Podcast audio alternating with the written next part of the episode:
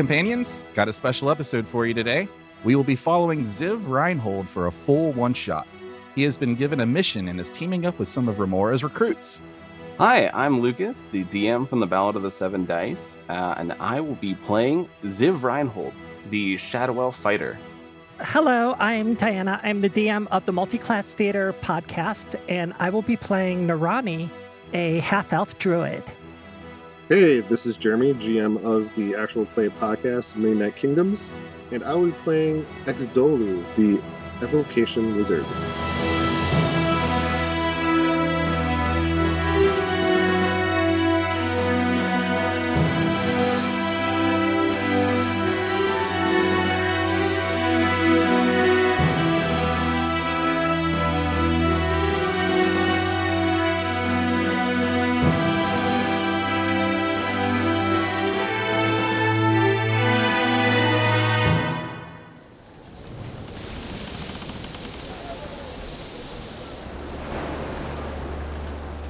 It is the peak of the fall season in the year 1091 of the Third Age. The three of you find yourselves in a fierce storm. From getting on the boat on the southern coast of Mithron all the way to the northern coast of Athern, the storm has raged, giving you no time to really converse other than formal greetings. Ziv, Exdolu, and Narani, you have been sent south to Linalia to venture to the Necrol Mountain. Heltron selected the three of you for this mission, while the others gathered by Remora venture off to other areas of Asis for similar duties. Exdolu and Narani, you've been involved in Heltron and Remora's mission to power these four orbs and defend Asis against this prophetic attack from Grixolis. It's been about a month now. But you took to the belief in mission quickly once Heltron and Remora began sharing evidence that the prophecy may come true. Remora and the Wizard's Rainbow is aware of every connecting portal to the other realms from Asis. Of the six habitable planes, the ancient civilization of the Folarians built massive, dangerous entryways to protect the gates from being abused.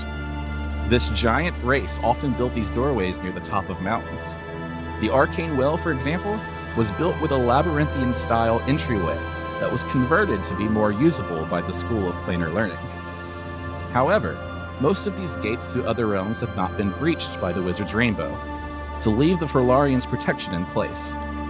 But Remora is afraid that with the prophecy, the Grixolis gate needs to be closed however possible.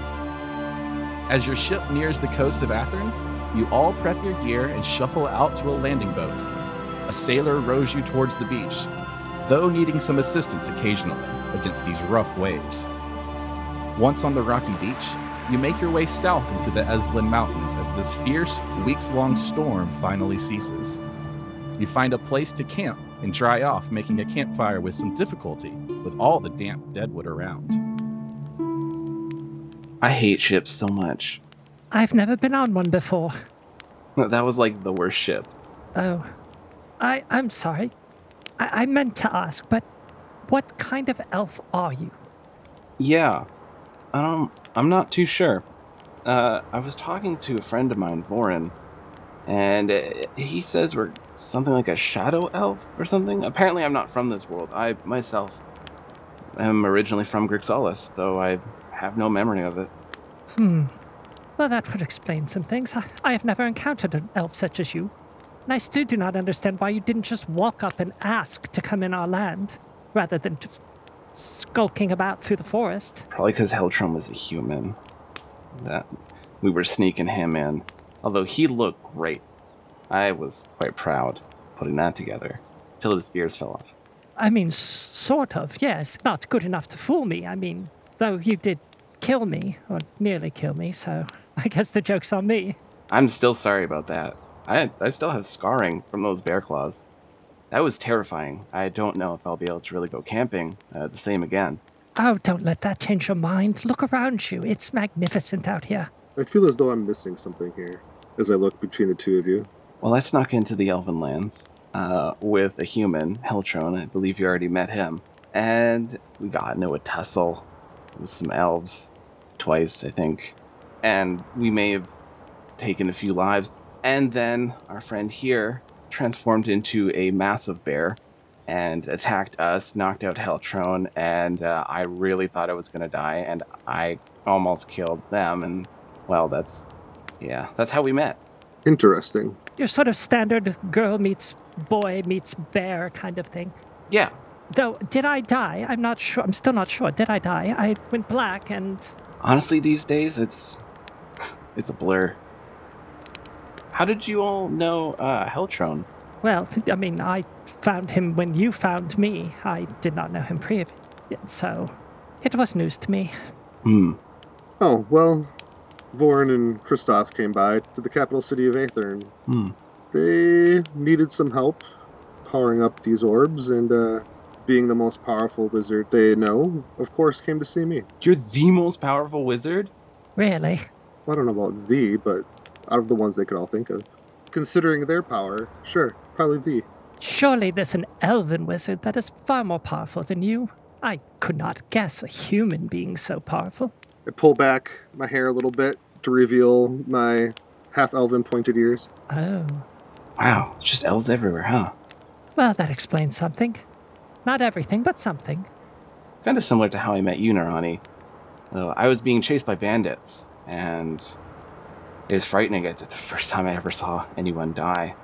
This man beside me, we were going through there. It was a blur trying to get my carriage through these these hills, through these paths, and eventually I crashed, and I had I had to take the life of these people coming after me. And I really thought Heltron, as he arrived with his companions, I thought they were coming to kill me. That was my my first encounter with him. Honestly, the first while I was talking to Heltron, I I didn't trust him at all because there was a part of me that really hated what I did when I met him. The fact that I had to kill someone and they took it so nonchalantly because it's just I guess a matter of life to them, but it took me a long time to get used to this adventuring lifestyle.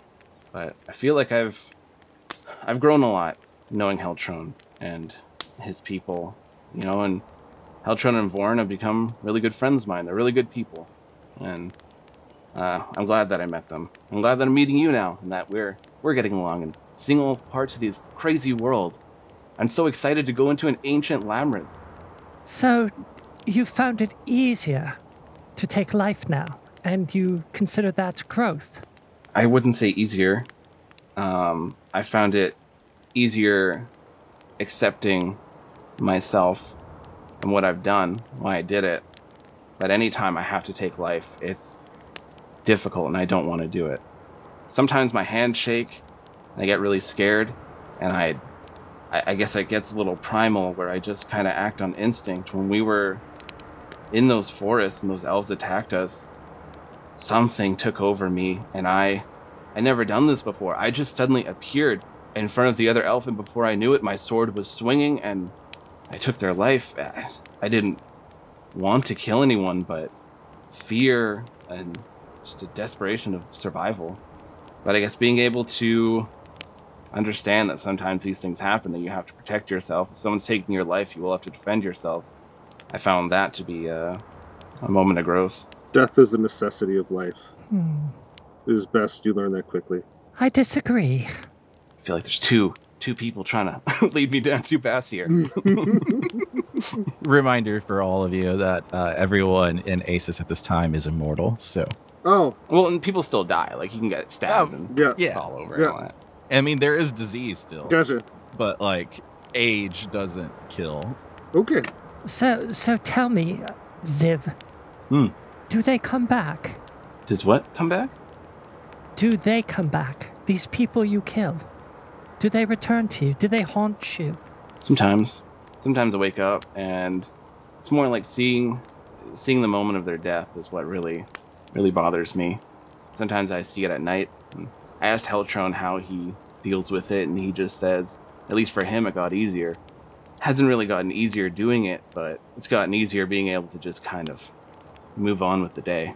It is a waste of time and energy to put your emotional and intellectual energy into thoughts of death. It is what it is. Move on. Yeah, it sounds like a wizard. No, there is power in the moment of death. It is not something to be cast aside so cavalier.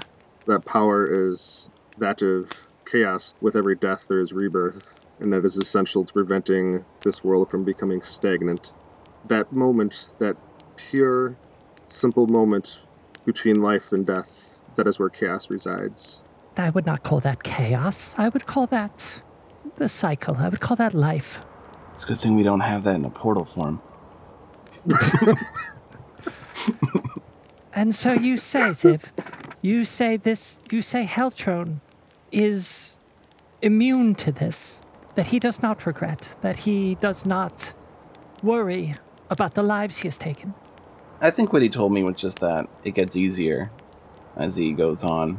He was a soldier. He's probably been through a few wars, and so I guess that's uh, that's probably changed the process for him. My father was a doctor because being an actor was too difficult, and my mother was a soldier, and so I had really two sides of the coin always growing up. With a little bit of with a little bit of acting. I re-listened to that segment the other day trying to prep for this, and like I still laugh every time you say it. you let me get away with that. It's easier to be a doctor than an actor. Well, uh, do any of you have any experience going into ancient labyrinths of unknown origin and power?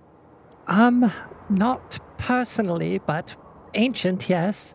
Power, yes. Unknown, no. I know every square inch of Lathansis. I have wandered it for hundreds of years. I do not know much of life or the world outside of Lathansis, and I have not really liked what I have seen so far.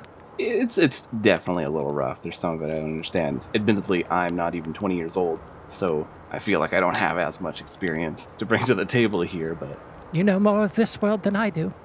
everyone wants money, is basically what I've gathered. Oh, on uh, on better news, I I brought some candy from Lathansis. So, does anybody want some? You brought candy from Lathansis. Yeah, I picked some up on the way back. It was a lot easier when I wasn't trying to avoid everyone. Oh, I I also got this cool little chain thing here. Apparently, put it on your keys. I don't know. I don't have any keys. did anyone say anything to you? Yeah, they said it was really special. Uh, they've only made a few of them in their lifetime, and that's why it cost 10 gold. Yes, yes, yes. Yes, no, it, it is, yes, a very special treat. Only made on the high holidays and given to the chosen folk. Consider yourself lucky. Oh, wow. Do I ever? I, I meant more when people saw you, considering how you look. Hmm. I could imagine you caused a bit of a fuss. Yeah. We do not, um, what is the word in that you humans use? Cotton to outsiders. There was a lot of pointing, whispering, staring. Even a kid said, What's wrong with it? Uh, but, you know, I'm kind of used to it. I've, I've never met another elf until I met Vorin.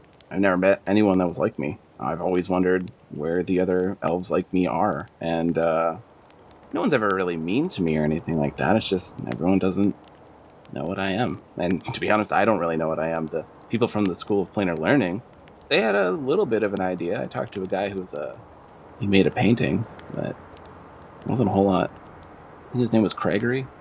Ziv, Hmm. tell me you have no memories of these, your origin. You say you were born here? Oh, I was apparently born in Grixolis. I was brought here as a baby, but on the blanket that I was wrapped back, wrapped up in, it said to, I think, like hold back the flames of war. And um, honestly, we're worried about a giant army marching through the Grixolis gates. I really feel like this is this is leading up to it. I don't have a lot of experience under my belt, but this really just seems like a point A to point B thing. Do who told you about what was written on this blanket? My parents. And your parents were both human? No, they're both Elven. They're um, I, like they're my adopted parents, but like you know they're my parents. We're in the Norfair Wood, just near Gomor. Dave, could I roll a history or insight check to see if that prophecy rings a bell at all? Or is that it's just not going to? Let's go with a uh, either history or a religion, whichever one you prefer. Eh, they're both the same. And I will continue to pry. Ooh, I rolled a 19 plus 1. So with a 20, the prophecy and I guess the saying of hold back the flames of war, it doesn't really ring a bell because you also didn't really know about this prophecy that Grixolis was um, a threat. This seems to be something Remora and the Wizard's Rainbow found out, and not something the elves knew of. And if they if the elves knew of it, they didn't tell you about it. It wasn't like a rumor running running rampant through Lathansis. Okay. And Ziv, who gave you that term shadow elf? Your parents as well? Ah, Vorin. Really nice guy. You met him. He could be a little grumpy at first, but he's, he's got a heart of gold. Uh, for you, Exdolu, Vorin, whenever he met up with you and recruited you, basically, he's also a the same type of elf as Ziv. Mm, okay. He said he knew his father from Grixolis, and he said he was a pretty bad guy. But, you know, he's. Vorin's a good person. Are you uh, trying to determine what type of elf he really is, Exdolu? Yeah, I was doing a history check at this point. The 16. So, with the 16 on a history check, for the listener's sake, Exdolu, you um, you're not affiliated with the Wizard's Rainbow or the Golden Krail, which are the two most powerful wizarding organizations in Asis, but yet you seem to excel past their skills. And with that, you spend a lot of time in libraries studying anything that you possibly can to make yourself stronger. And you actually do know what he is. He's a Shadar Kai. And how much do I know about Shadar Kai? Pretty much. That they exist and come from the realm of Grixolis. You want to see something cool? I kind of roll my eyes. Sure. Uh, I take one of the candies. I get the feeling you're going to show me anyway. I take one of the candies and I throw it, and then I teleport uh, to go catch it. So, like that black energy just appears around me. You feel that wind just suck into that spot, and then suddenly I appear in this area and I catch candy. Rolling Arcana. Wasn't that badass? uh, rolled a 17 on Arcana. That is what is known as the blessing of the Raven Queen. Ah, badass. All right, all right. Since we're going to bed, I have no problem using it right now. That I think he can do once per day. And I was thinking, how often can you do that? I don't know. Um, okay. Uh, why don't you try to do it again right now? All right, here we go. And I- I'll focus really hard, squint my face, look around. Did I do it? Give me a dexterity save. Uh, 17. Okay, you succeed. But you kind of stepped forward, expecting the energy and like to happen and push you forward, and you almost tripped on a like a rather large rock, but you catch yourself. Phew, nailed it. I mean, no, I, I didn't. I didn't do it. No, yes, no. Um, well, I think we all learned something there, didn't we? Yeah. So, do you talk to the Raven Queen much? Whoa, who's the Raven Queen? Okay. Well, you can't just drop that and then just walk away, kind of thing. Given that you have that power, Hmm. one would assume that you would at least have had a conversation with her. Um, maybe I have. Hmm. Do you know what she looks like? What does she look like in this realm? Um, she's not from Asis, she's from Grixolis. So oh, okay, gotcha. So I'm tying everything together at this point. yeah. Hmm. You want to try to commune with the Raven Queen? We got like a fire thing No. here. What? No. You no, sure? I'm. Um, I got some magic. I can. I can make this happen. I'm curious as to how. I think I know what you are and where you come from, and the connection you still have. Really? Well, you said you're from Gasolis. Yeah. Which you know. You're not just a shadow elf. You're what's called a Shadar Kai. Oh. Your your people aren't known for their niceties, to say the least. And this Raven Queen, she's also from that realm. Hmm. They tend to embrace death and all of its forms, in its ugliness and its beauty. That would explain the black energy that happens. But Black is often associated with death, yes.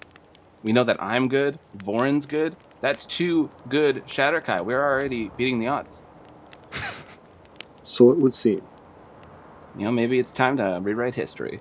I have like a little notebook and writing down like Raven, Queen, Shadar Kai. I'm also pulling out my notebook and writing the exact same thing. Look into this. Have a follow up meeting. Stay close. Yeah, no problem. I'll sit down on the log beside Exdolu. After we are done here, I believe we're going to have a very, very long conversation. Cool. You can show me your wizard tower. You're looking at my wizard tower. I hope that wasn't a euphemism.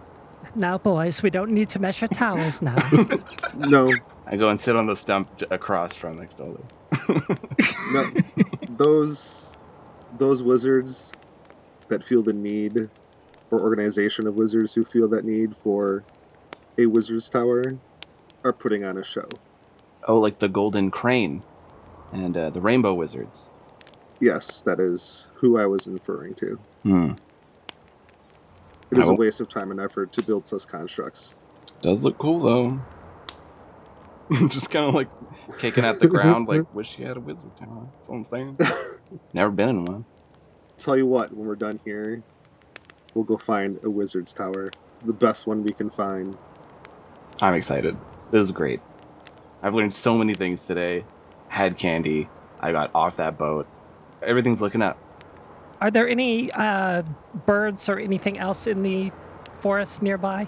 Um, we'll say there's like seagulls near the coast. Y'all haven't ventured too far from the beach yet, but really the only things you notice are just kind of seagulls kind of flying around the co- like around the beach and swooping down fishing. Okay, and none of them seem disturbed or anything else like that by our presence. No, I'm just trying to, and so there. Okay, I'm just trying to get a sense if there's anybody else in the woods near us, or gotcha. It is also not very woody. It's a very rocky, jagged beach. Uh, oh, okay, and as you look towards the mountains, there's like, it's pretty rocky. It's there's not a whole lot of greenery. okay. It's very barren and desolate. So y'all settle in for the night after some conversations of finally getting to know each other, and you get some sleep. You do a long rest. You get back your blessing of the Raven Queen, Ziv. Anything that uh, requires a long rest, you get back. And the next morning, you have a little bit of rations, and then you start moving forward into the mountains. I just do a little note in my notebook. Raven Queen did not contact me last night.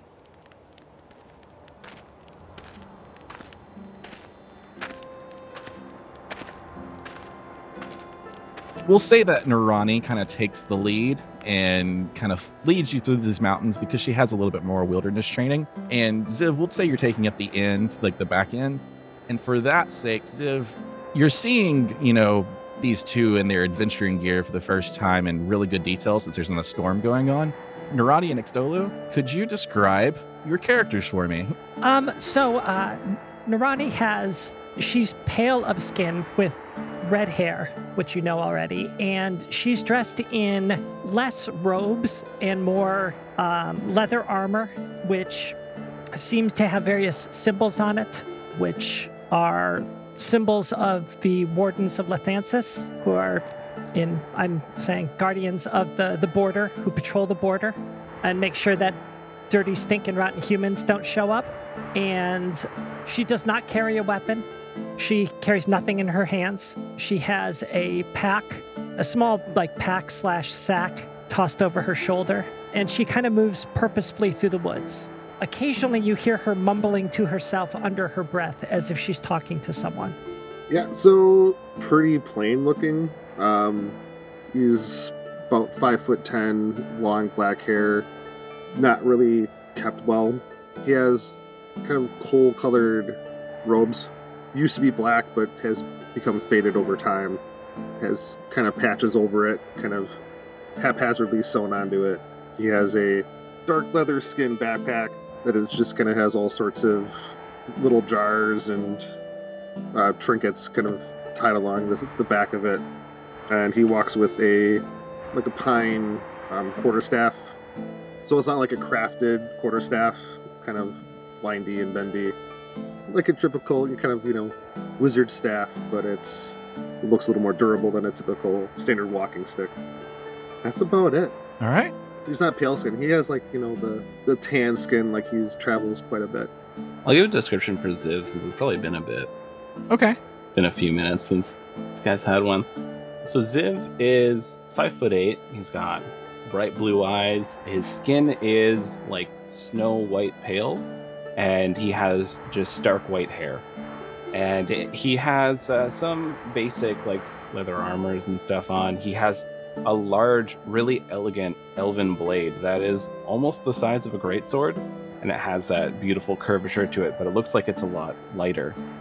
And he has a lot of like trinkets and knickknacks. He has a couple like hanging off his backpack, and he has like one on his belt. And he also has, I think, like just you know, like a crossbow on his back.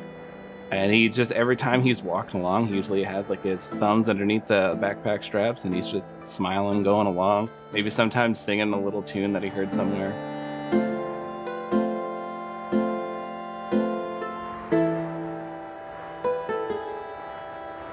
Well, climbing through these jagged rocky mountains takes time, days even. The Necro Mountain you can see in the distance as you make your way up in elevation through this range. And for this leg of your adventure, we will be doing a skill challenge to express the difficulty of making your way to the Necro Mountain. Each leg of the journey will represent two days of travel on foot. Your skill checks can be focused towards an elongated activity through the days, or you can kind of narrate around a specific hiking obstacle that might only take a short time of the day. This is y'all's time to create the scenes of this trek. And as DMs, I trust y'all can do this. I came here to play, not GM. Yeah, right. Just getting forced back on our lap. The penalty for failures will be as follows If only one of you fails in the round, a minor mishap will occur to someone random. If two of you fail, a major mishap will occur to someone random. If all three of you fail, you will need to repeat the last two days along with a major mishap happening to someone random. If a mishap requires a loss of HP, you cannot recover that HP through short or long rest during the skill challenge due to the strenuous conditions of the journey. You will not be able to recover that HP until the skill challenge is over. Any questions? I'll go with the first one if everyone's all right with that. Mm-hmm. Yeah, that's fine. Start us off. Oh wait, no, I'm gonna I'm gonna set up the scene, and we're also gonna roll Okay. initiatives. Oh, we, okay. we roll initiatives for Oh. skill challenges and four orbs. Back in my day. Okay. oh, cursed you. For this leg of the journey, the DC will be 13. The slopes near the coast of the Eslin Mountains are very rocky and dangerous, but patches of greenery rest in flat areas, sporadically up the incline towards the peak of each mountain. You will need to use your skills to navigate and survive for this leg of the journey. Give me initiatives. Ziv, you are up first for the skill challenge. So I think um, the first thing that we come across is that classic situation where we are at a very, very high up cliff with a strong wind coming from the ocean, and there's a rickety bridge that's going across, and you can clearly see that one side of the rope is really frayed, and the other side seems okay in quotation marks. so just look at this, and I'm going, "Ooh, this is frightening." Okay, this should be all right. You can do this, Ziv. Don't embarrass yourself in front of your new friends. I'm gonna do an athletics to get across. All right. So give me an athletics check. DC's 13 again. Uh, 23. 23 is a success. With that success, uh, you want to narrate getting across the bridge with that athletics check? So he starts going across, and one of the boards, pretty early in, like his foot just goes right through it, and this scares him, and he just runs across the rest of it before he's taking it really easy. All right. Up next is Exdolu. All right. So yeah, we've been trekking up steep, going across ravines with rickety bridges. And then we get into some thicker brush and into a very dense forest with a little bit of the nature knowledge that he has acquired over time. He's going to take a look at kind of how the trees are laying and kind of where the moss is growing, kind of not so much survival as kind of using that intellectual side of it and going based on what I know on this, this item grows here.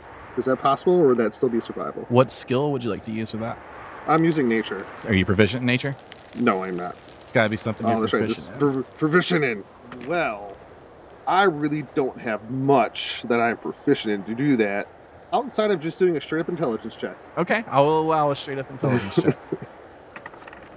18.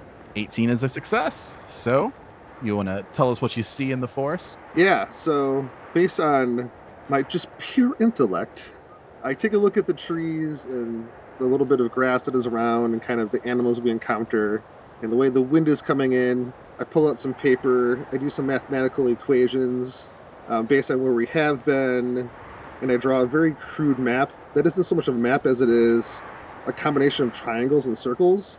And I manage to wind us through in very straight and octagonal direction. It's a lot of zigzagging through this forest. All right, awesome. Uh, so you are guiding everyone along as you may have lost your way a little bit. Narani? Okay, we come out of the forest after a long trek through the brush, and we come upon another one of those ravines, but the bridge has fallen. We still have the posts on either side that once held up the rope bridge, but it is no longer there.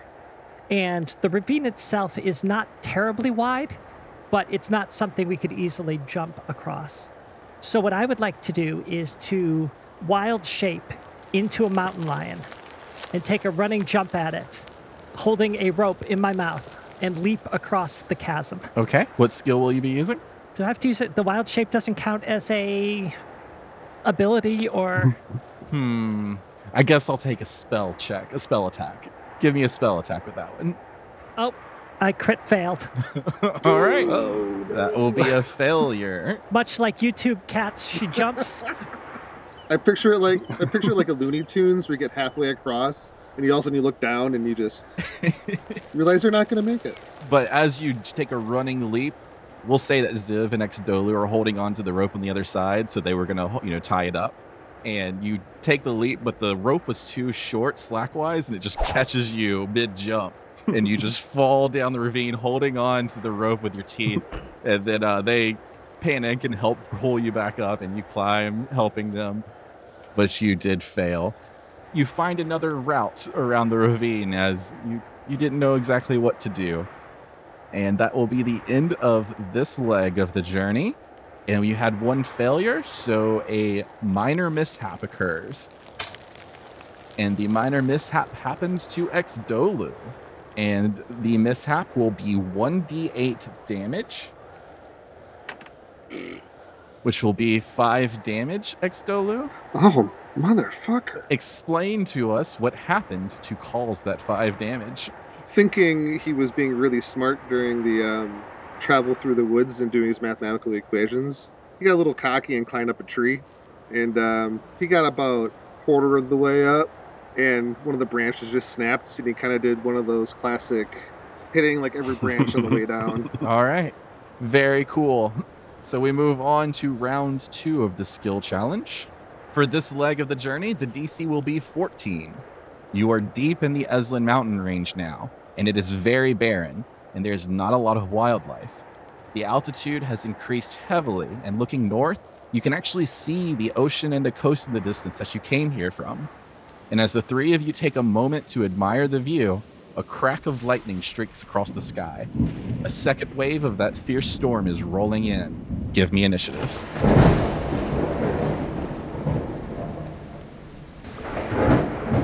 Ziv, you're up first again. So, our path that we're walking along, it starts to get really washed out. There's nothing here to really absorb this water. It is all just coming down the mountain at us. So, it's starting to turn into almost a, a miniature landslide. So, we have to get through this area basically as fast as we can, but at the same time, it is uh, like damn near knocking us off our feet. So, I'm gonna do an investigation check because I don't think we've done that yet I don't think you have. No. and try to find just like the the quickest path to get around this uh, quite deadly situation. Oh, thank God. 24. 24 is a success. What do you find, Ziv? Uh, there's a little bit of a path that seems to be somewhat protected by uh, a few cliffs are rising, and then this one just goes a little bit above it. So it's almost like there's a little two like ditches along the side of it. So it's making a lot of the water run off. So it gives us a little bit of a, a safer route. Awesome. Narani, you're up next. Okay, the rain is coming down even harder now, and more of the ground has started to get washed away. And the rain and the wind, it's almost blinding.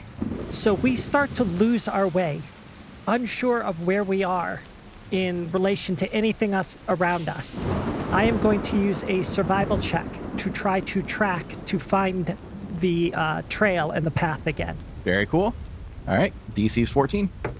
14 exactly. Defender wins, and you're the defender in skill challenges. So that is a success. Um, what do you find in your survival check? So, following along that cliff that we've been sort of following, there is a an animal trail that has not gotten washed away that is leading us through the brush and forward across the plain and we follow that towards our uh, destination. Awesome. Love it. Exdolu, you are up next. Um, I'm going to pull out some flaming sphere. We have up to a one minute duration of it. So as it is flooding, I'm going to help keep us relatively dry with the heat of it while also pushing away. Actually, that's probably the biggest thing at this point. We've managed to navigate the waters, but we're getting beat up with the rain, and I'm afraid of hypothermia. It is very cold. Yep. So I will actually use, yeah, the flaming sphere and keeping it, again, a good distance away, but still providing enough warmth to stay warm and keep some of the chill off. Awesome. Give me a spell attack. Let's see that plus five intelligence in action. Yeah, well, it's a plus eight spell attack, so. Oh, son of a bitch! 13. 13 is one less than it needs to be. Oh, I know! Mother effer! So we'll say that uh, you are using this flaming sphere to kind of keep it close to you, but Ziv, being careless like he is, kind of gets a little too close, and uh, you kind of jolt it forward. And in order to try and save yourself, you uh, or save him and the predicament that he that you've put us put everybody in, you just you lose concentration on the spell, and the flaming sphere dissipates. And This with is exactly what I was thinking. and with one failure, uh, we have one minor mishap occur. This one will happen to Ziv. Hmm. Oh, one level of exhaustion, Ziv. Ooh, Oh no. That's a That's it. disadvantage be on fun. ability checks. Yep. Mm, Nope. Which Ah, includes boy. skills. yeah. I have it right here in front of me. Yep. Oh, you got it too. right. Disadvantage on ability checks. You know, never really dealt with this much rain and stuff before. Not having fun. I'm so tired.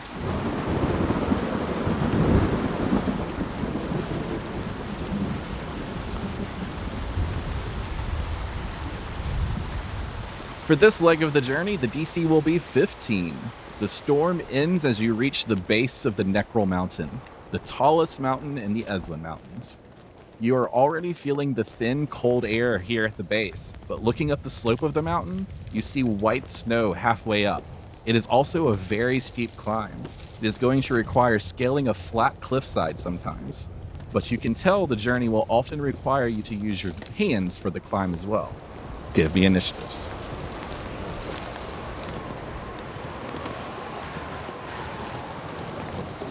All right, Exdolu, you are up first. Yeah, so as we go up, I'm going to use Firebolt um, to create foot and handholds as we scale. All right, interesting. Give me a spell effect. Yeah, sorry, I didn't have much more of a descriptor at this point. You kind of described it pretty well. Mother! I rolled a three. Come on, Exdolu. All right, so it's climbing up this very steep incline. You are trying to use firebolt, like as you're putting your hand down in the snow, and you basically just cause an avalanche, like a mini avalanche for yourself.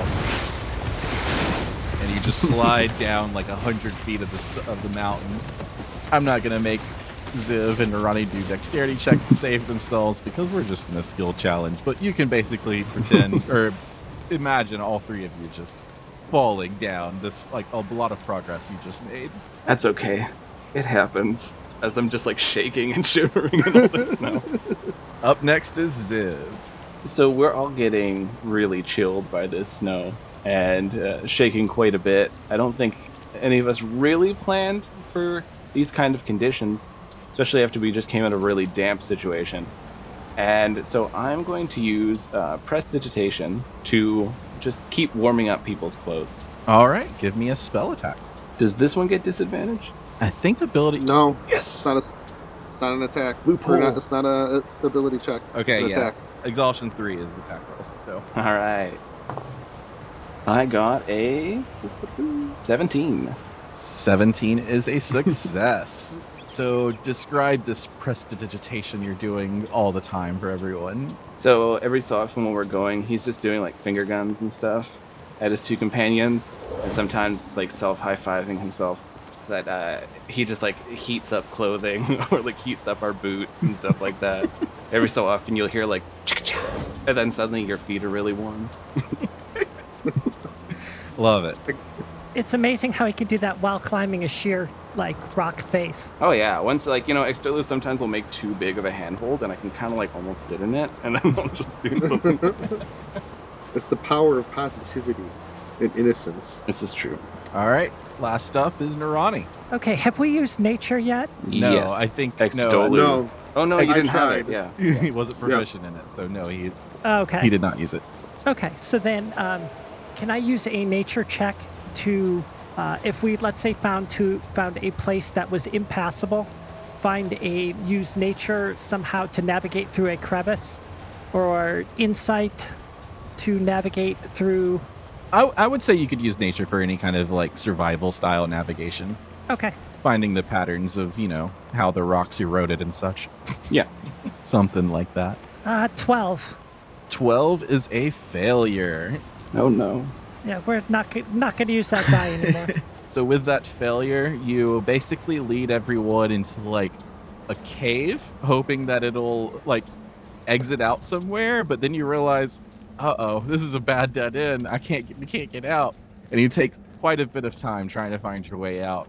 You lost quite a few hours of the day, and with the end of that, we have had two two failures this round, which means one major mishap happens to a random person. And it's gonna happen to Ziv. Oh no. Two. Oh shit. Broken forearm on your non dominant Oh. side. Good thing he only uses a two-handed weapon. Uh, all right. you know, the worst part about all this is the fact that I'm a I'm a druid for Christ's sake. I think what happens is uh, while we're going on this trek through the mountains, uh, Exdolu keeps making these handholds that are way too big, and uh, Narani keeps taking us uh, to these like really remote, weird areas. Like this is a great shortcut. I'm like, all right, let's go. and Ziv keeps slipping and sliding and falling, and eventually one time he was trying to climb up this cliff, and he tried to do that thing that only really experienced uh, people should try, where you kind of go underneath like a uh, a cliff, and you're like kind of climbing damn near uh, like dangling off it. And he slipped and fell, and his forearm landed on a block of ice, and you'll just hear this crack. Oof. That's gonna be a fun one to produce right there. I have the sound effects if you need them. Gonna have to bring back that door with broken leg thing. Yeah, that oh god, that sound was so gross. Just break a lot of vegetables. I was say vegetables, celery, I, carrots. I think that's what I actually did for Dora's broken leg. Celery is great for like slow breaks, and then carrots is like the the quick the break. snaps. the sharp. Yeah. All right, that is the end of the skill challenge.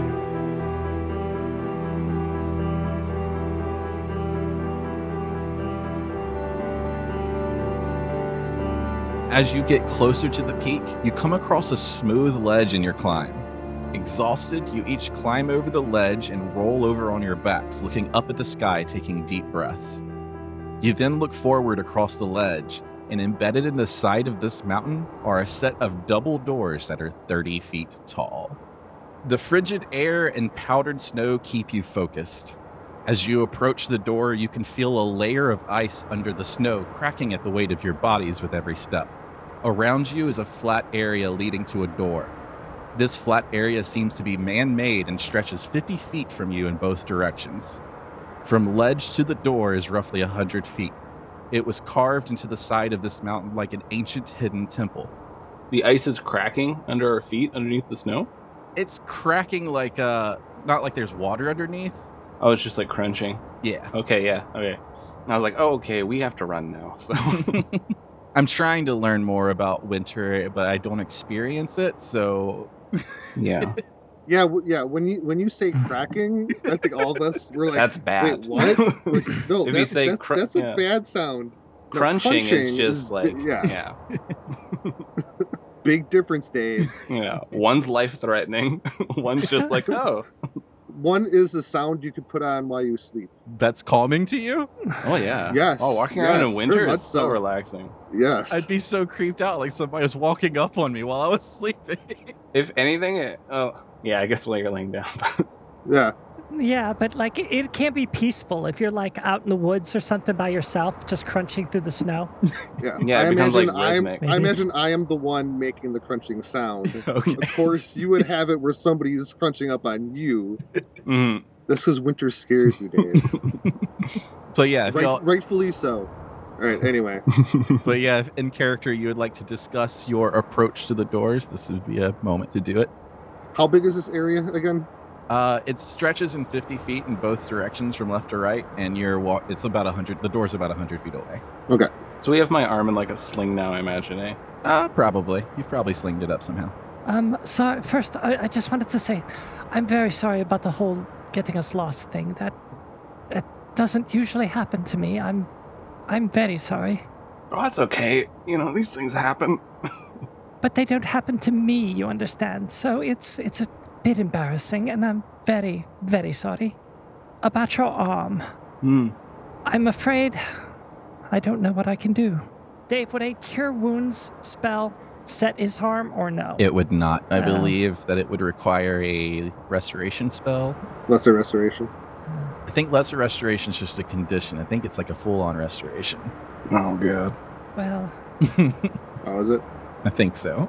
I think we've had this conversation a lot because Asher always wants Yeah. to mend bones. I was, I was actually thinking about that when we were talking. I'm like, ah, mend it.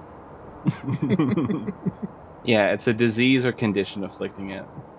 Okay. so I'm just going to, uh, before we go any further, I'm going to cast Goodberry and create some berries and distribute them to everybody. Okay. Um, it's it's not fixing your arm, but perhaps this will make you feel just a little better. I appreciate it. This has been a an experience. Yes, Is this how adventuring normally goes? no, no, not for me. Usually I fare much better than this. Hmm. This is pretty standard. I see why a lot of people retire. You're such a. Yeah, surprised none of us died. Why are you always so negative? It's not negative. It's reality. It's the truth. Why should I sugarcoat it? I, I I like things sugar coated. Yes, you, you don't want to. You don't want to upset the boy. Ziv pulls out another piece of candy and wraps it and starts to eat it. With one hand, he like drops into the snow. His head just like looks down. I'm so tired.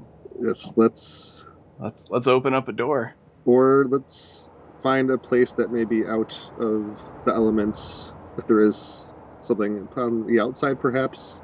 Probably not, but worth a look before we enter into a place that will most likely cause one of our deaths. Are the um, doors flush with the wall, or is there like a Uh, the doors any are place we could shelter? the doors are built into the mountain. Uh, we'll say there is like a little bit of an overhang, but it's not like it's not like very cave like Okay, where you can get inside and be sheltered from the elements. How tall are these doors? Thirty feet tall. How wide? Uh, we'll say like thirty feet wide as well. They're not square. They have like an arch to them over the whole double door. Ziv's looking at these doors. Who needs 30 foot tall doors? It seems excessive. Giants. What? Giants. Is giants like common in Asis or? Uh, no. They're they're fairy tales. Giants. Exdolu. Giants. uh, um, perhaps we should shelter inside. I think that would be best. Well, I I guess we're gonna have to figure out how to open up a 30 foot tall door. I would guess the handle, but you know. It's gonna be heavy. Is there a handle or can I do perception or investigation to So as you approach the doors, from edge to edge, there is a passage that's etched in the stonework.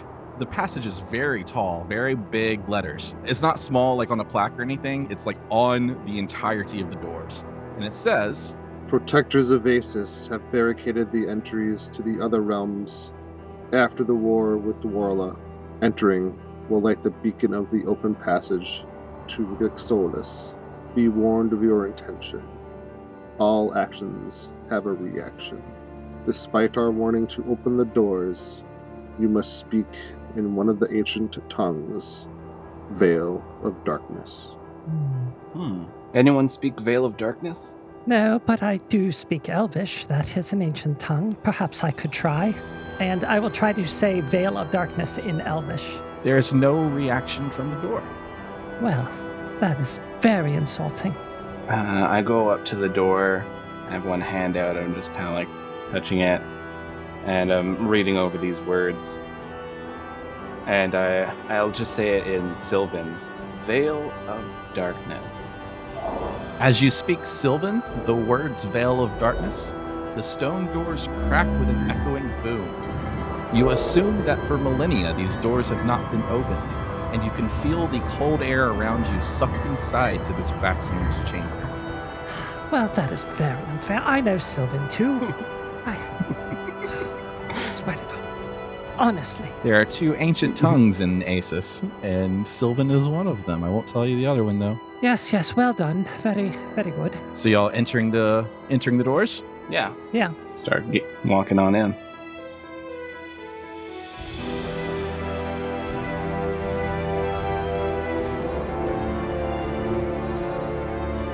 As you enter this first chamber, torches light up the room magically. The ceilings are 50 feet high. Across the room, you see another set of 30 foot double doors. Above the doors on the wall, another passage is etched in the stonework. But before you take the time to read this passage, on the left and right side of this room, on each side, there are two 40 foot tall stone statues, and they stand looking to the center of the room. The four statues represent four different men. They each have their own set of decorated armor, facial features, and weapons. For the listener's sake, they look almost Nordic. In the armor of their chests, though, they each have a different symbol etched in the stone. You then look to the passage. It is again in that rough dialect of common, and you read These ancient warriors of Asis await their call. The war with Twarla taught us that our elite must be preserved when Asis needs them most. With life stalled in their sleep, the lords of earth, water, thunder, and fire patiently wait for the need of their resurrection when Asis sees doom on the horizon. Here sleeps the Terran Lord, Kuranok, bringer of quakes. Here sleeps the Aquan Lord, Anurakin, bringer of floods. Here sleeps the Auran Lord, Hakar, bringer of storms. And here sleeps the Ignan Lord, Mestic, bringer of flames. Well, that's interesting. Four warriors. Explains the size of the doors. How? Oh well, they're they're pretty big statues, and uh, looks like they've been maybe made into statues. I'm not sure. They're preserved. I see. So you believe these are the, in fact, the heroes themselves? Yeah, I wonder if they have four at each of these labyrinths. I would not know. Um, Do you say there was a symbol in each one of these? There is. Uh, it's a. You can give me an Arcana check if you'd like. Yeah. 26. These are not symbols that represent any kind of arcane spell or enchantment or anything like that. But despite in Asis the elements being life, death, creation, and destruction, natural elements are still recognized specifically and mostly by the elves. And the four very typical elements of nature are each of these symbols. so would I recognize them being? Well, we're all elves of a way, but I live in. Um, if you'd like to take an Arcana check to rec- see if you recognize it, I'll allow it. Yeah. Okay, I'll try. Oh, natural 20. I will say that you recognize it as well. Do the names mean anything to me? The names of these heroes do not mean anything to you now. Okay. Okay, so they're all pointing at the center of the room. We got quakes, floods, storms, and flames. Uh, should we like uh, put some water down, a torch, uh, start hitting some uh, some rocks to make sparks, and just stomp about? There's also a passage leading out of the room, correct? Or is it just the room? Uh, this passage that you read was on the far wall above the doors. No, no, I know, but there's there's no other Oh, way in or out of the room. right? No, it's, just, the doors this you came in on and the doors that were underneath the passage you read. Okay. Are the doors locked? They're closed. I won't say they're locked unless you want to investigate the doors. Yeah, I'll investigate the doors. All right. Before you even roll anything, as you approach the doors on the other side of the room, you get about 20 feet away and the doors crack open and you feel the air around you get sucked into the next chamber. Like the doors before, it seems that they just recognized someone approaching and opened. Well, that's handy. Neat. Let's go, gang. Neat, he says. Very well. Once the doors stop moving, this dark room in front of you finally lights up with a purple and dark blue glow. It shines upwards from the center of the room, lighting and reflecting off the polished stone walls, floor, and ceiling. As you take a peek further into the room, it's roughly about a hundred foot circle with a flat roof 50 feet high, and this glow appears to be coming from something in the center of the room. Hmm. Now, I don't want to sound like Exdolu here, but this is seeming a little too easy. I feel like something's gonna pop out and break my other arm. Uh, well, hopefully that won't happen, but we should be cautious. Uh, Exdolu, you go first. Yeah, I'll go first. All right, are y'all following close behind him? Yeah. How dark is it in here? Uh, it's not. It's dim throughout the whole place because of this purple and dark blue glow coming from the center of the room. So I can still get some some kind of detail. Yeah. Um, there's definitely shadows on the edges of this hundred foot room. Uh, the glow. So you said it's coming from something in the center of this uh, giant circle? Yeah, it's uh, the cir- uh, the center of the circular room. It seems like the glow is coming upwards out of something in the center of the room. Okay, yeah. I'll march on. Like below the floor? Uh, no, it seems like there's it's coming out of uh something that's kind of built into the floor. So it has it's a little Okay. raised, but you just can't really tell with the dim light and how far away it is. Okay. I'm gonna skirt along the edge of the room, kind of instead of going directly towards the center, I'm gonna kind of go in a long arc Okay. to kind of also get in what's along the edge of the room beyond where we entered. Uh, slow pace, normal pace. Slow pace. Okay. Is there like little rocks or something on the ground at all? There's not. It's very polished and clean in here. Hmm. Almost like it hasn't been touched for millennia. I'll take one of my candies and just kind of like skip it across the room towards the glowy thing. All right. Uh, it's a I was trying to be quiet. it's like a fifty. I was just about to roll stealth. I'm trying to see if there's traps. it's like a fifty foot throw. I'll take a uh, dexterity check on that. All right, disadvantage. All right, with disadvantage, I got 14. All right. You skip a candy across the stone and it kind of echoes through the chamber. And uh yep, should have been a little stealthy. I'm just like, mm, mm-hmm. Across the room in the shadows, a pair of glowing blue eyes open and you feel an immediate sense of danger. And before I even give you a description, give me initiatives. I'm hearing the music, Dave.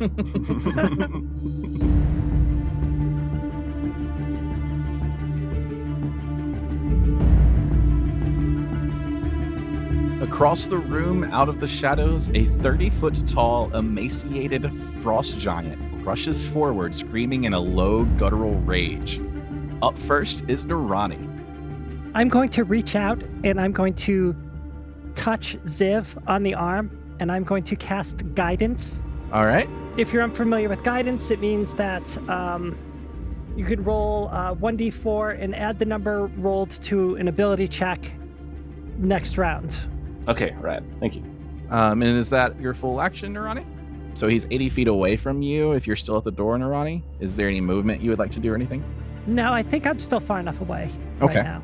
I'm I'm ready for him. Okay.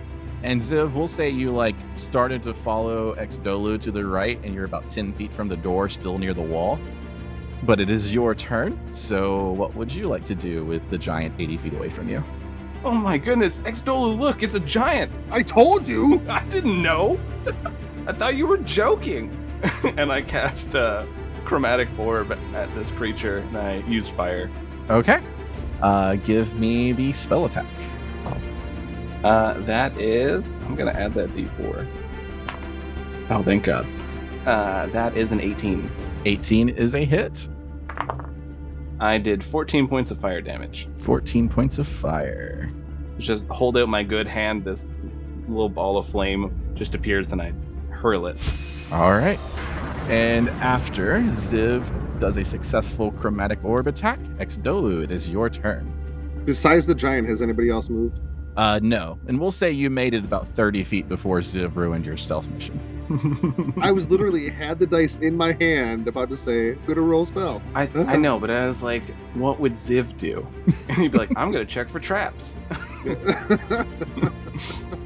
anyway, all right. I am going to move. Yeah, I'm gonna try to get another angle on it. So I'm gonna move, continue to move 15 feet in the direction we were heading. Okay. We'll say that gets you about 50 feet from him. Okay, and then I will cast. I'm gonna keep it simple for the moment. Cast firebolt. All right. Give me the attack. 13. 13 is a miss. Bef- Yeah. Jesus. The firebolt flies too high. You're trying to miss, or you're trying to calculate for the shadows and how tall you think this giant might be, and you just shoot right over his head. And then the giant rushes forward, dashing because he does not have the movement to get to anybody, but he does run at you, Exdolu. And uh, he basically slams into the wall with you kind of taking a dive because he can't technically attack. You feel kind of the entire mountain shake as he hits the hits the wall. All right. All right. See how it is. And after the giant dash towards you, Exdolu, it'll now be Narani's turn. I am going to cast Earth, Drem- Earth Tremor beneath the giant's feet. Okay. Uh, don't know what that spell does, so I might need you to explain. Earth Tremor is you cause uh, a tremor in the ground within range. Each creature other than you in that area must make a dexterity savings throw. Um, oh, actually, wait, he may be out of range for that. I may not be able to do it. Uh, no, it's only 10 feet, so I can't actually get to him and do that. Uh, if you wanted to move forward, you could probably. It's a 10 foot range or a 10 foot area. 10 foot range. Hmm. Yeah. This seems an awfully short range. Yeah, it says range area 10 feet, so. I guess it's kind of like Thunder Wave, like just kind of. Oh. Yeah, it's around you're- you. I mean, if we don't have a battle map or anything, uh, it's just kind of. I'm not used to this. We haven't done this since whenever I started using battle maps in like episode 13 or some shit. We can go with that if you want to use your full movement to get close enough. Um, yeah, I'll do that. If I can get close enough, then I'll do that. Okay. So yeah, you sprint forward and get ready to cast Earth Tremor, and this is 10 feet around you. Yeah, 10 feet around me. So each creature, in this I guess would include uh, Exdolu, would have to make a dexterity savings throw. I think I told Exdolu, or I think I said that Exdolu dodged the giant to the right, so he, it would be actually be the giant is in between you and Exdolu. So we'll say that Okay, you uh, you aren't going to affect Exdolu here. So it's a dexterity saving throw for the giant. Dexterity save, yeah. And if he fails, then he takes damage and is knocked prone. I got a five on his dexterity check. He takes damage and falls prone. You said Correct. He takes four points of damage. four points. And he falls to the ground. And we'll say, Exdolu, whenever you dived out of the way, you were prone, and then you just feel the earth tremble again after he hits the wall. hmm And then he falls to the ground with you. awesome. And after Narani, we are on to Ziv. Okay, so what I'm gonna do. So I have Action Surge, which lets me take one additional action. What I'm first gonna do is uh, just hurl another chromatic orb at this frost giant, and then uh, I'm gonna move up and start using uh, the help action to try to like distract the giant to make it try to like come towards me instead of hitting the other two. Okay. And that help action will give advantage to the next creature. Okay. To like distract the creature to try to give the next person advantage, Advantage. when they're trying to hit this. Okay. Yeah. Cool. So first I'll throw that chromatic orb. Oh no. uh, 14. 14 is a miss. And you also have disadvantage on that because he's prone. I have disadvantage to hit him. Yeah, because he's prone. Ranged against disadvantage, or Oh. ranged against prone targets that have disadvantage. Okay, so I hurl this orb and it goes wide uh, because oh, I would have gotten a 12. And so this orb goes wide and then I just start screaming, "Hey, you weird fairy tale thing! I, I'm gonna kick your ass! Get over here!" and just start waving my sword awkwardly with one hand because it's meant for two. All right, so Exdolu, you notice that the giant has turned his focus towards Ziv on the opposite side of uh, you. So, like in between you and Ziv is the frost giant, and he's turned his head towards Ziv. We're both still prone though, right? You are still prone, and I think it's a free action to stand up. So, Right. Uh. I'm going to. I think it's half your movement, isn't it? I think Yeah, half your movement. I think it's actually a completely free action. I don't know. It doesn't matter. Then- I'm not moving either way. Okay. I'm just going to stand up and I'm going to basically slap my hands together and then raise them above my head. And an explosion of fire is going to surround me as I am sculpting the fireball around myself, Mm. but to but to engulf the giant. So, are you doing the spell Fireball? Yeah, I was just adding a little bit of flair to it. Okay. And I'm also using because I'm in the center of it. I could potentially hit myself, but I'm using um, my sculpt spell feature to basically have it go around me. Interesting. Is that a evocation school of magic thing? Mm-hmm. Yes, it is. That's dope. because yeah, because technically I can. It has a a 20 foot uh, radius to it. Uh huh. So if I cast it within 20 feet of myself, I can potentially hit myself. In theory, Yeah, they made that a lot better for evocation. But instead, you're just kind of surrounding yourself in it like a donut, basically. Like a pretty much okay, like a bagel. Yeah. a bagel. a bag. a bagel, a bagel is how it's pronounced. Okay. All right, so he will take a dexterity check, I believe, with fireball. A dexterity save. Yep. And he, because he's prone, I'm going to say he has disadvantage. Yep. 16. He got a one, not a crit miss, but a one. Oof. Sweet. He has a negative one to dexterity, so and damage. It is 48. 48 Oh. fire damage. Nice. 48 fire damage. Like, kind of sucks the oxygen out of the room for a second.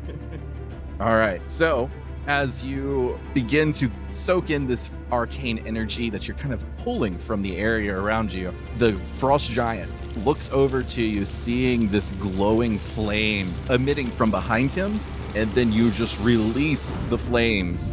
And it engulfs him while he's prone, and he tries to roll quickly out of the way, but he just gives up and just tries to just hunker down. His back is just like charred. And after Exdolu, the giant stands up in a fury, very pissed at you, Exdolu, and attacks with his great axe. Does a 23 hit? Nope. No. I'm joking. No, it hits me all I was gonna say, whoa. Are you kidding me? I'm a fucking wizard. Of course it hits me. What about a 19? Yeah, that hits me too. Oof. Is there like a, a category size difference here where I actually get like a bonus because I'm like two size categories smaller? I've actually never thought Number about three- that with 5e. Yeah. I know that Number was a thing in 3.5. Oh yeah, they'd always give you a plus forty AC. Yeah. So I don't know if that gave it like an advantage or disadvantage in this one. Because I don't know and I don't care to look it up, I'll say you get plus four to your AC. Um, does 19 Okay. still hit? Nope. 19 does not hit then. Okay. Well, because defender repeats. So Yeah, so Defender wins in four orbs. Uh, so Yep. that will be then uh, 22 slashing damage. right. Oof.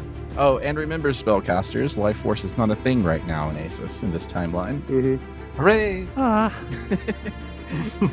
I know Diana So really none wants us- to test out the life force, but I really do. it's not this time.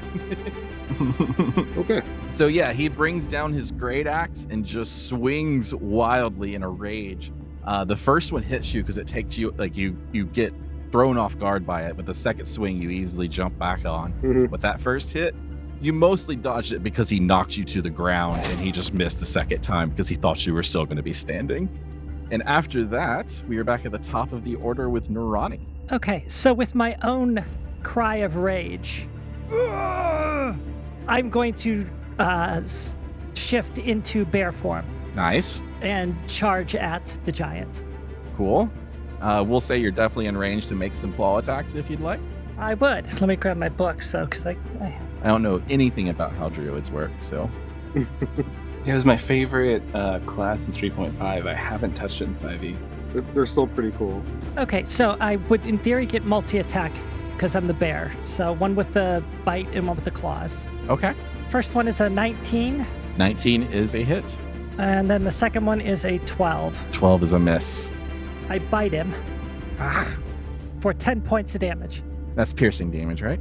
Uh, yes, it is. All right. So you change into a brown bear, probably? Yeah, brown bear. All right. So you morph into this brown bear and charge across the room, and you basically like bump into his like calf as he's facing Exdolu and kind of make him stumble, and then you take a claw swipe at him that misses, and then bite into his calf, and he basically like bends his back backwards and wails and starts to swing his great axe around like he's going to attack you next, but it is not his turn, so it don't matter. And then after Narani, we're on to Ziv. So when Ziv sees the bear appear once more, he's hit with so many frightening memories. His hands are shaking. He, he uh, starts to take a step back and he bumps his potion belt and looks down and goes, "A potion of lesser restoration." oh my goodness, I forgot all about this. and uh, it, he pops that, and I think it's a bonus action to drink your potion, right? It's a free action, but what are you hoping happens with this? That's for my level of exhaustion. Oh, okay. Then My arm's still gonna be messed up, Yeah. but this will at least take away some of my disadvantages. Yes, yes. So he chugs it down. He's like, "Oh, cherry flavor!" and just throws it down into the ground. and holding on to his uh, his sword awkwardly, uh, he's gonna go and try to intercept the uh, the giant great axe coming the way to try to give the giant disadvantage. All right. So with the exhaustion removed from you, you rush forward, and this is to attack with. I'm just trying to give the giant disadvantage. Right Okay. now, uh, Okay. When they're attacking Narani. Oh, by doing the help action. Yeah, Okay. Awesome. because I am I am one armed with disadvantage on all attacks. so- All right. So Ziv comes and stands next to you to give you aid, Narani. And Exdolu, it is now your turn. The giant is flanked with you in melee range of him, and the others in melee range with them. I am going to cast Fireball again, and this time it will avoid everybody. So I will shoot it out directly in front of me, engulf the giant, and anybody else within range. It will basically go around them like it is a an invisible wall. That's awesome. I want to play a School of Evocation wizard now. a lot of the wizards are super cool now. He got a 14 on his X save. What's your spell save? 16. 16. Nice. All right. So yeah, you do damage again. Uh, that is another 48. All right. 48 fire damage again. Yeah, and this time I'm pissed, so I'm pretty much just doing a punch into the air. All right. This giant is looking very, very bad now. As the flames erupt from your hands, your punch, Narani and Ziv, you see the flames just kind of come around you and make this wall. And it doesn't seem to affect you at all, but of course you can feel the heat. And it seems almost more intense than any flame you've ever been around before. But as the flames dissipate and you see just this completely charred frost giant in front of you, and he basically takes a knee, but as he comes up with an upswing at you, Narani, a 15 on the attack. Was that with disadvantage? Oh, it is with disadvantage, isn't it? Um, still a 15. Okay. Uh, 15 will hit. 15 will hit. And for his multi attack, he's going to swing again. And with disadvantage, we are at a 16 this time. But that'll hit as well. So, 32 slashing damage. Hmm. Okay. I am looking pretty beat up. And this is in your bear form, right? Yeah, so it's 32 points a- against my bear form. So, yeah, that's like a different HP pool or something, right? Yep, different HP pool. That's so, so ridiculous. Yeah, druids are. Oh my god, they're so awesome. That's really I cool. mean, you know, I do only have two hit points left in my bear form, so. and with Narani's major wound from that attack, we come back to her at the top of the order. Okay, well, I'm just, I'm even more enraged, and I'm just going to bite and claw at him again. All right. Uh, 24, that will hit, assume, and 15. 24 hits, 15 does not. So again, the bite works, but the claw does not. hmm, not great. Five points of damage. All right. So as you stand back up, you try to like rampage into his calf again and uh, basically claw with some miss swipes, but then again connect with that lock-jawed bite of yours, and he tries to like shake you off, but with no success. And that's going to bring us down to Ziv, How tall is this giant? 30 feet tall. Sweet. Uh, all right, I'm gonna try something fun because that's what Dungeons and Dragons is all about here, folks. For my bonus action, I want to use Blessing of the Raven Queen to go up on the giant's shoulder, and then I want to take my two attacks just right at this thing's face Okay, what kind of attacks are these? Uh, with my weapon, which is one hand on a two-handed weapon. But you know, if you're going in, you're going for gold. Uh, I would say that's probably going to be disadvantage for the one two-handed weapon with one hand. Would we agree Would I there? gain advantage being right there, but disadvantage with the one hand? Oh, so you're so you're saying you're uh, neutralizing? cancel it out. Yeah, you're canceling it out. Okay, I'll go with it. Sure. All Sure. right. Rule of cool. So Ziv is seeing all this happen, and he's like, "Oh wow, this is this is the stuff the heroes are made of." Huh? Okay, got a dream. and then he starts concentrating. He's like, "Raven Queen, if you're out there, could really use this backup." And then he just the air gets sucked in. This black energy just appears, and suddenly he's up on his shoulder, going, "Whoa!" He's gonna use all momentum to just swing this sword. All right, give me your attacks. Uh, 21 for the first. All right, and 19 for the second. both hit. All right, so he does 14 points of damage in total. All right. so we'll say that uh, you you teleport up to his shoulder, and with your one hand on the blade, instead of slashing with it to keep balance, you jab it and stab it into his shoulder.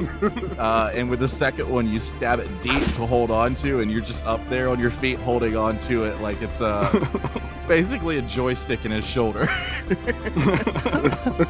and after Ziv, we're on to Exdolu. I'm a one trick pony right now. It's all right, that one trick's Uh, doing real good. Well, I was debating changing it up, but it's a frost giant, so It makes sense. Yeah. okay, yeah. So yeah, last time I'm just punching at the air again, like die, you motherfucker. Um, so save throw, 16. Roll it. Nine. Good. Nine. right, so I'm gonna give up the charade. 48 points of damage. All right. Yep. There's there's definitely a charade there. Exdolu does max damage with all his spells. Wow. Ooh, that is badass. So that brings the giant up to a total of 191 damage, and because that was with fire and drops him to zero on his turn, he falls. And Ziv, you fall too. if there's anything either of you can do, I will give you a dexterity save to see if you make any kind of action to save Ziv from a 30 foot fall. I still have one spell left. Can I cast Featherfall on myself? I'm gonna ask for a dexterity save for yourself too, then, Okay. for the reaction. It, uh, nothing I can do. 20. I rolled a 20. Okay, well, you both succeed. It sounds like though Ziv's taking care of himself. Yep. So, uh, I'm there to I'm there to catch him as he gently falls to my arm.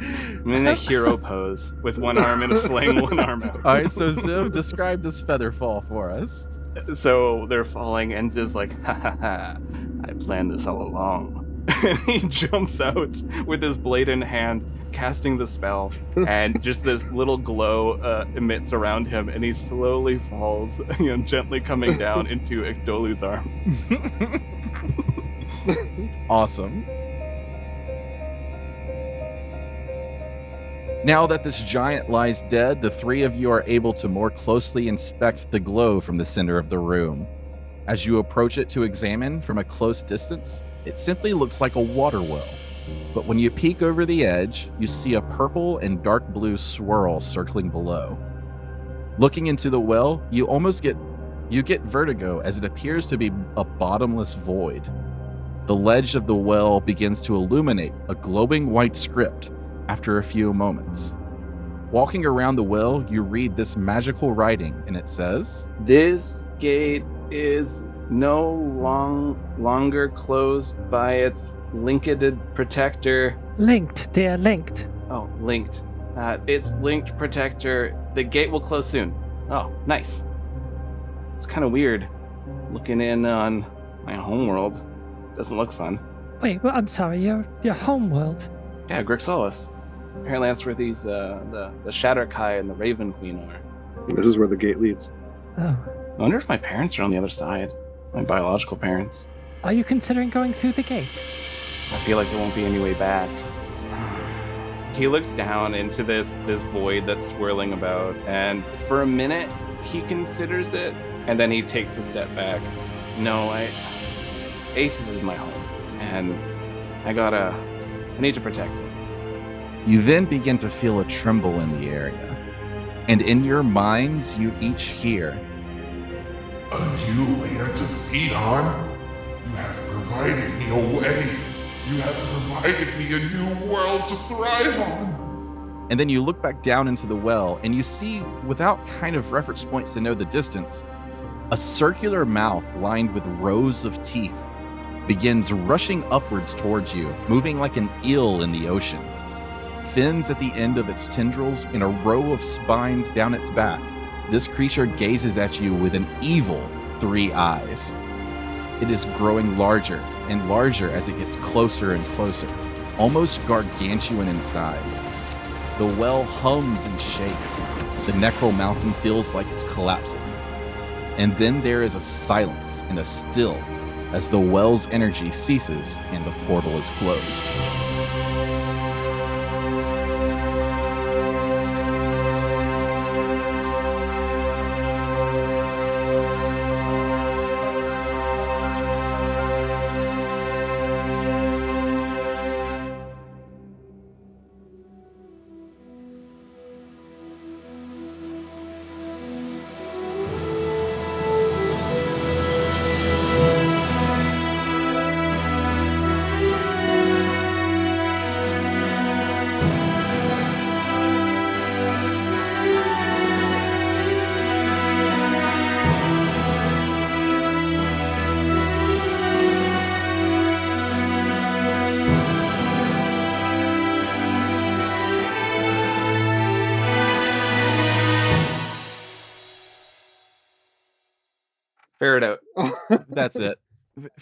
F- figure it out. Yeah, just figure it out, Figure it dude. out. You gotta, you know, No, just figure it out. you Figure just it gotta out. like figure it out, and you know, you're you're fine. And just like you know, talking to Buddy, and Buddy's like, "Hey, it going?" You're like, "Oh, Buddy, you gotta figure it out." that is legit how I used to talk before I learned this. and I hope you're still recording because that's totally going to be an outtake. oh yeah, Vorin's a good person. God, I love Sim so much. He tries. Lucas knowing that he's the guardian of fucking evil. Hashtag Vorin didn't do anything wrong. Yeah, I do like the sort of naivety that Ziv has. yes. I actually took the lucky feat for Ziv just because I believe that's the only reason he survived to this point. Is just pure luck. Do you ever get that feeling that you walk into a room and then you think, why am I here? Have you ever noticed that that feeling has been going on for quite some time now, that you can't remember something incredibly important? That is the Ballad of the Seven Dice. For years now, it's been continuously wiped from your mind in an effort to destroy the connection to the Far Realm, but you should not forget these heroes, these people who risked their lives to save you and all of existence. Join us at balladofthesevendice.com to continue to spread this word and fight against the gods Eurasia.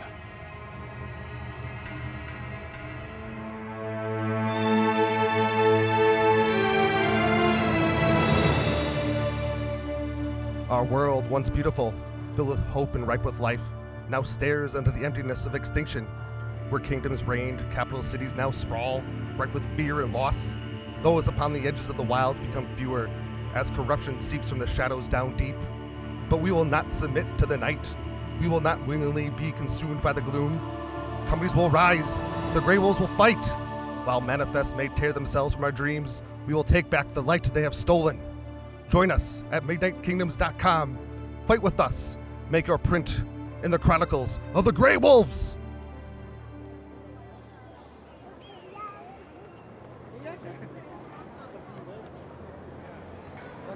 It is a busy day in Saravel. The streets are quite populated, but we focus in on the quick movement of Exdolu, who is walking towards the School of Planar Learning. Heltrone and an Archmage are walking out of the mountain's entrance talking. They stop about a hundred feet away from the entrance as the doors to the school close, revealing an engraving of a man holding a shield and sword. Exdolu approaches Heltrone as the two give farewells. Heltron, may we speak briefly? Of course, Exdolu. What is it you would like to discuss? In the Florarians' defenses of the Grixolis Gate, they had giant statues that are supposedly protectors of Asis, put in a dormant state. I think I can awaken them to help with the prophecy. Hmm. This seems unnecessary with the gate to Grixolis closed as you three reported. What makes you think we need them? I've been reading about interplanar travel. If Grixolis wanted to get here, they still could by traveling to another realm connected to Asis. We may have cut off one link, but we did not cut them all off. We may have just delayed the inevitable. Heltron shows concern. Why would the Wizard's Rainbow not know of this? The Wizard's Rainbow and Golden Krail's squabble has handicapped their ability to share knowledge.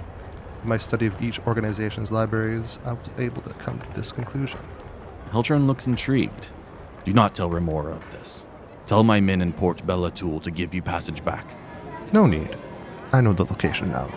I will get myself there.